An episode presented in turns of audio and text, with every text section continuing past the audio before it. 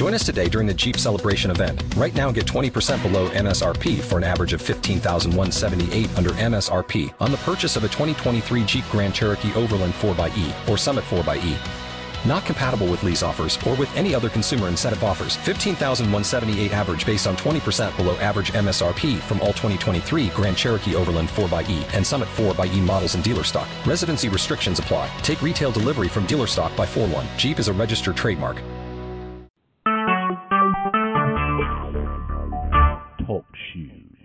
Recorded live. Hey, everybody. Happy New Year. It's January 11th, 2016. 2016. Can you believe it? And this is the Mixed Experience. It's a weekly podcast by a mixed chick sharing her mixed up thoughts about a mixed up world. And I'm your host and resident mixed chick, Heidi Durrow. Hi. Hey, guys.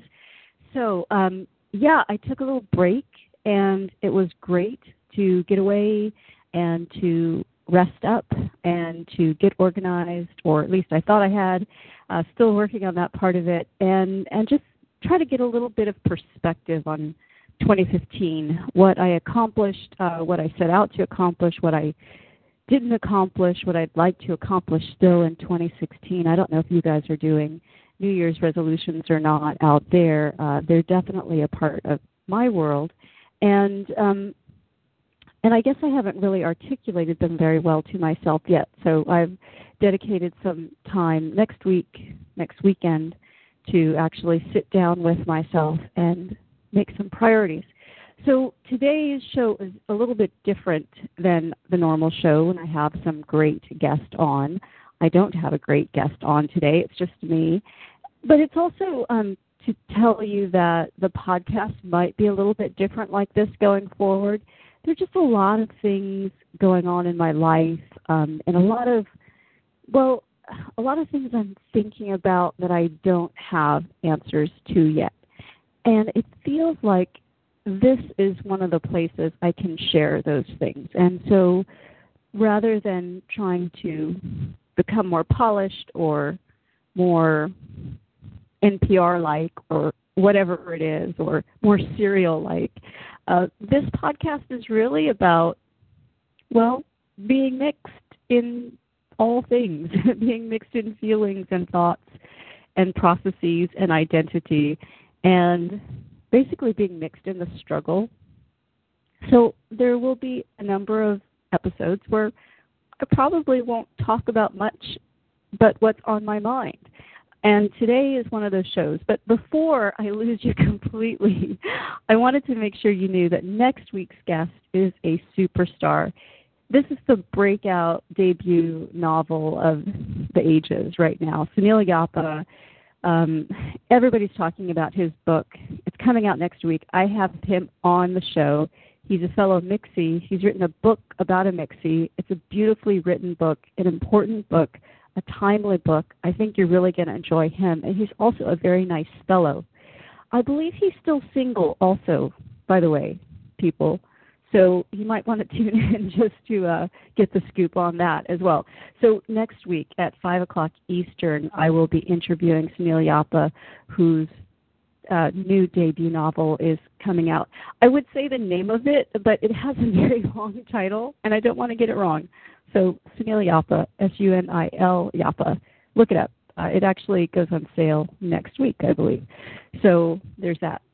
So today I call the podcast Traveling While Mixed, which I do every time I travel, and uh, also did most recently over the holidays because I did take a little break. And I was hoping to get some other people to come on the show with me to talk about their experiences. But hey, I I don't need them. I just have questions for you guys. I want to talk about what happened to me, and then I want to hear from you and what happens to you. So, um, we went to a very remote tropical island, and it's one of those places where I always think I'm going to find people who look just like me, right?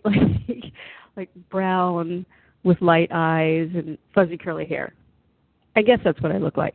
And I'm always expecting in those kind of remote, faraway places, especially island places, to find a lot of people who look like me. So um, I guess I want to be recognized by them, is what I'm saying. I want to be part of whatever tribe they're in so that I have a people to look at and say, hey, those are my people. Well, the first, the really the only people we know are the people at the hotel resort. And the first person who greets us uh, is just a lovely young man who has light eyes, not curly hair, straight hair. He's vaguely brown of some sort, and he has an ambiguous accent. So he's either from that island or not, or, well, I, of course, drill him and I try to figure out where he's from in that very awful way that we all have to deal with it too. And finally he explains, well, his he grew up in New Zealand. He was born there on the island, but he grew up in New Zealand. And his father, I believe, was British, and his mother was New Zealander, and May, she was Maori or half Maori. And anyway, so but I think it was really awkward for him, and I kept meeting people who had this kind of ambiguous look to them. You know what I mean? I'm, I think I'm allowed to say that, right? They kind of look like my people if I had a people that looked like something. And I kept asking people, and they all had different answers. You know, one guy was from Mexico but grew up in Riverside, and um, but he also had spent time in Korea. I don't know. It was just so weird. And I, again, when I travel, every time I think I'm going to find my people, I don't, and yet it it tells me over and over again that it is true that we really are um, needing to have this conversation because people are mixed in so many different ways, and we just don't talk about it like that. So, yeah, I don't know. Um, you know, this has happened to me all over. I really thought that in Brazil, those were going to be my people. They didn't care about me. I was just a big American to them, right? And I get it. Like I, I am just a big American to them because I was just a big American at the hotels. So yeah, but do you ever have this experience? I'd love to hear from you. Uh, you can tweet me at Heidi Durrow, H E I D I D U R R O W, or email me, Heidi at HeidiWDurrow.com. And, and let me know what's your experience when you travel? Are you looking for a mirror? Are you looking for a tribe? Are you looking for a people that look like you? Have you ever found it? like that would be really cool you found it, and then you could tell us where to go. Um, yeah, this question is constantly on my mind. And then you know, there are also places where I worry that people won't know what I look like. I worry that my ambiguous looks will put me in jeopardy of whatever stereotypes they have about that, like the time I lived in Spain during college and because in northern Spain at that time their association of African American was Michael Jordan. They didn't have an idea that African American people could look like me. They decided I was Roma or Gypsy, and they had a very strong prejudice um, and even contempt in many instances for uh, Roma and Gypsy people, and so that made my time there very, very difficult. Uh, one day I think I'll go back and make peace with all of that, I hope. But yeah, I would just love to know what your experience is in the mixed experience when you're traveling. So there's that. And then before we close out, and I know it's a super short show, I just wanted to share with you all a blog post that I did recently. So maybe some of you know that I started blogging almost 10 years ago on a blog called Light Skinned Girl, and it was my personal quest, I guess, to find the community that publishers were telling me didn't exist around the mixed experience.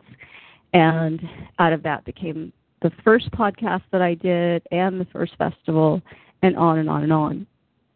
Well, I, I'm back to blogging like I used to. kind of daily blogging. And kind of like this podcast now, I've decided that it's going to be very much first drafts, first thoughts, like no answers, guys.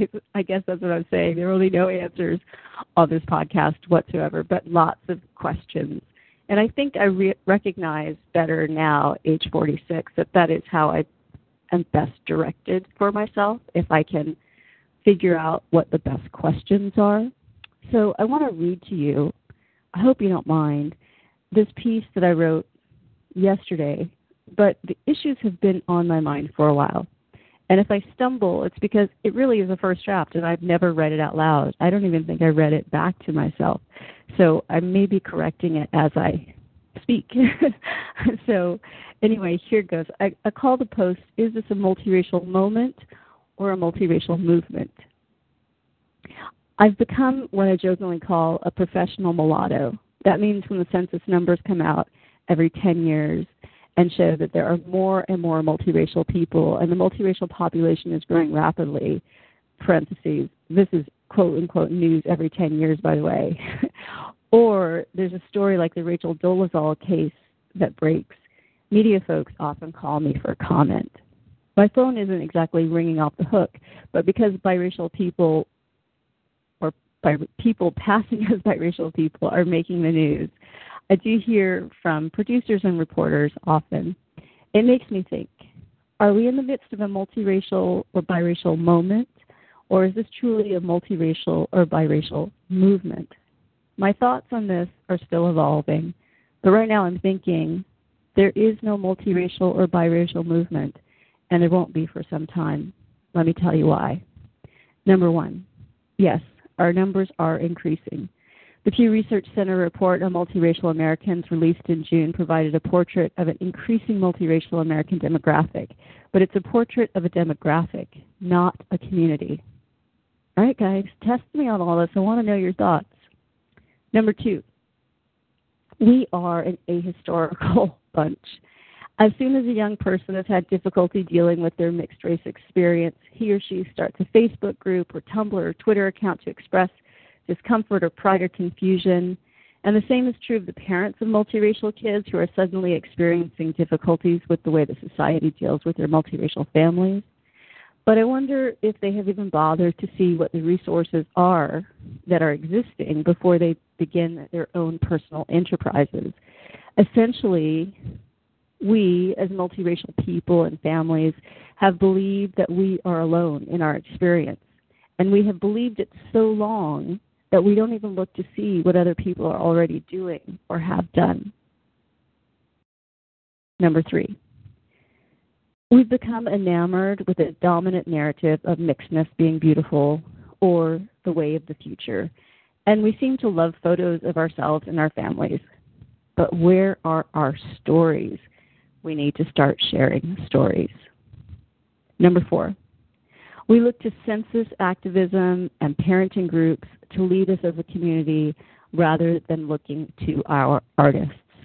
I think it is only through the poetics of social justice that we'll be able to move the needle on this conversation about mixed race experience and identity. Number five, we haven't taken our conversation to the mainstream. Our discussions are too insular. We have to explain as well as recognize that our stories are also part of the stories of white, black, Asian, and Latino populations. We are part of them, and just as importantly, they are part of us. So, those are the things that are on my mind. Uh, I'd love to hear from you. I think it's a little bit controversial to write that. I think there are people who, if they were paying attention, would disagree with what I'm saying because they feel like they're quote unquote doing something. Um, so I want to I want to hear the pushback, guys. I really want to hear the pushback from you. anyway, I'm so glad to be back with you. Uh, I'll be back every Monday, as I said again, uh, five o'clock Eastern on Mondays. Next week, a fabulous, amazing guest, debut novelist Sunil Yapa, and all-around good guy, and Mixie and uh, I'm super excited to be able to celebrate his book and share it with you. So tune in next week. Be sure to head on over to iTunes and leave a review if you watch the show. That would be great. Watch, listen to the show. And if you have any comments, please, please tweet me at Heidi Durrow or email me, Heidi at HeidiWDurrow.com. I'll be sure to get back to you. All right, guys. Um, thanks for being patient with me, and we're we're moving forward here. All good things to you in 2016. Thanks for joining me. Bye bye.